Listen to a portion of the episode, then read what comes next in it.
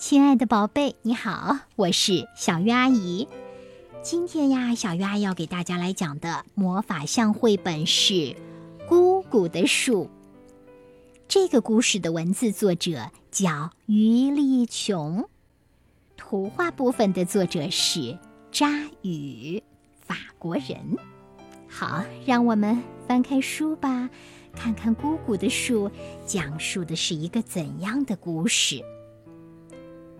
我六岁那年的春天，一场暴风雨袭击了我们的村子。爸爸妈妈送我到城里的姑姑家寄住一段时间，等新房子盖好再来接我回去。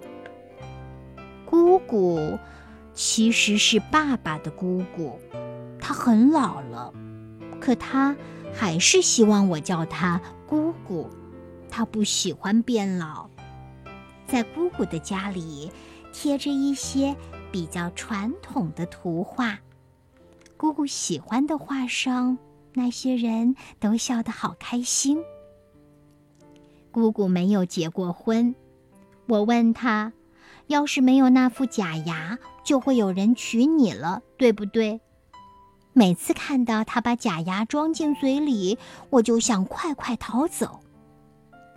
姑用假牙回答我：“你的牙倒是很多，怎么没有人娶你？”关于结婚这种事，我一直没想明白。它意味着两个人永远在一起吵架和睡觉，像爸妈那样。笨蛋！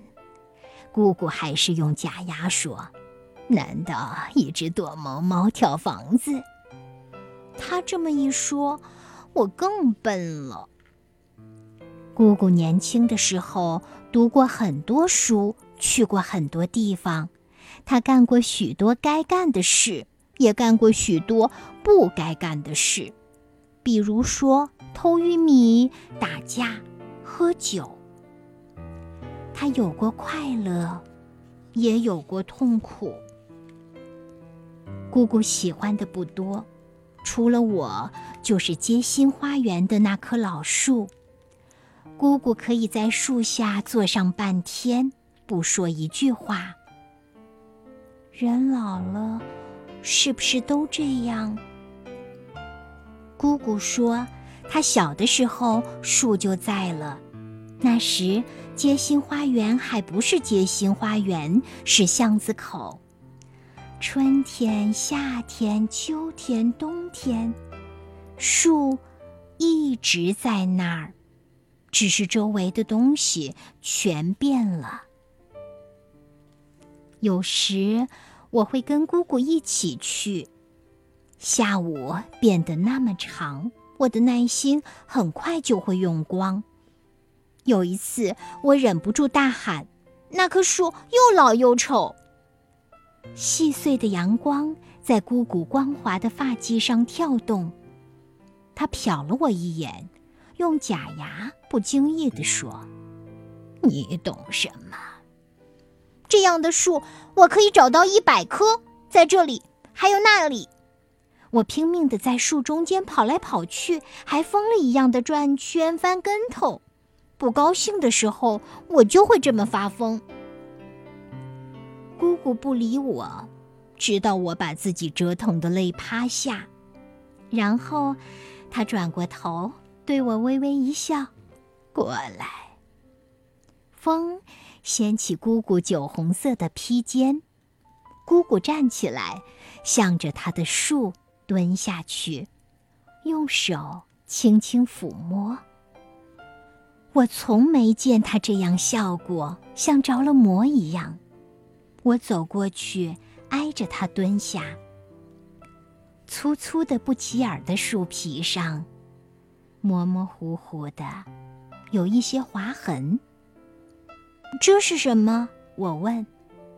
姑姑指给我看。一个男孩和一个女孩。你刻的？我们。你和谁？什么时候？我怎么不知道？姑的指尖一遍遍划过树上的男孩。无论我再问什么，他都不理我了。要我说，他们刻的实在不怎么样，我什么也看不出来。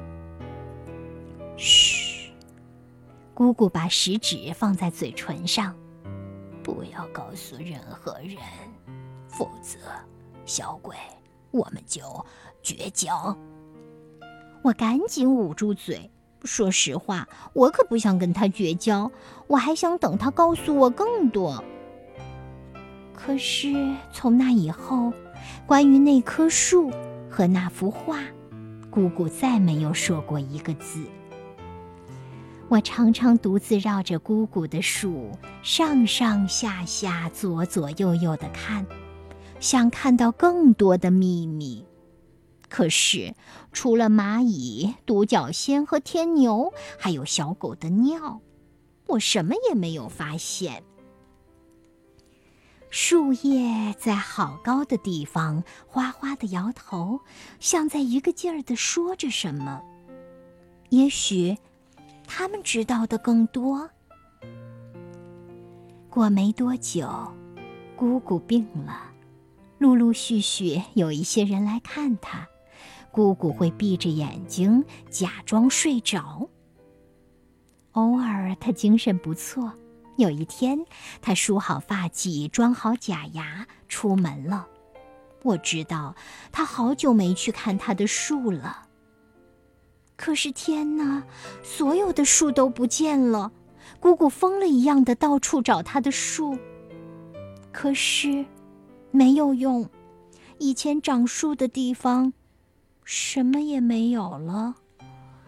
有人正在砌墙，他们要把街心花园高高围起。姑姑呆呆地站在那儿，很久很久，碎发在风里扫着她的眼角。突然，姑姑捂着脸大哭起来，哭着哭着，她蜷下去，像一只受伤的鹿。就在那棵树原先生长的地方，怎么也不肯起来。姑姑真的老了，病得更加厉害了，她再也没有下过床。小鬼，姑姑说：“我要结婚去了。”骗人！不过那地方你去不了。跟谁？树没了，我该去找他了。姑姑突然笑了，像那天一样，笑得让人着魔。你准备带上假牙去？我敢肯定，他不会娶你。我认真的说。好吧，帮我收好。说不定我哪天回来问你要。姑姑的葬礼上，其他人都在哭，只有我没有。我知道姑姑干什么去了。有时候，姑姑会来梦里找我，披着一件巨大的婚纱，冲我偷偷一笑：“小鬼，我的假牙呢？”街心花园很快变成了购物中心，每次经过，我都会想起那棵哗哗摇头的树，那棵姑姑的树。好啦，亲爱的宝贝，这个故事讲完了。作者余丽琼说，这个故事是送给日新月异的城市，送给过往。送给每一个爱过和被爱过的平凡生命。好啦，我想这个故事也是送给你的。姑姑有一棵她最爱的树，你有没有呢？小月阿姨心里也爱过好多好多的树，比如说我家附近的一棵苦楝树。它的树冠在很高的地方曾经被截断过，它变成了光秃秃的主干，可它却没有放弃生长。第二年春天，它绿绿的样子又回来了。我还爱过我初中校园里的一棵兰花楹，那是我第一次见到那么美的花树。当然，我爱的树还有木棉花树，在我写的书和木棉花说话的孩子里写过那棵树，它的名字叫阿大。好了，如果你也喜欢树，别忘了去找一棵为它取名字，常常去看望它，好不好呢？当然，我也希望你能够亲自找到于丽琼的这本书《姑姑的树》，读一读。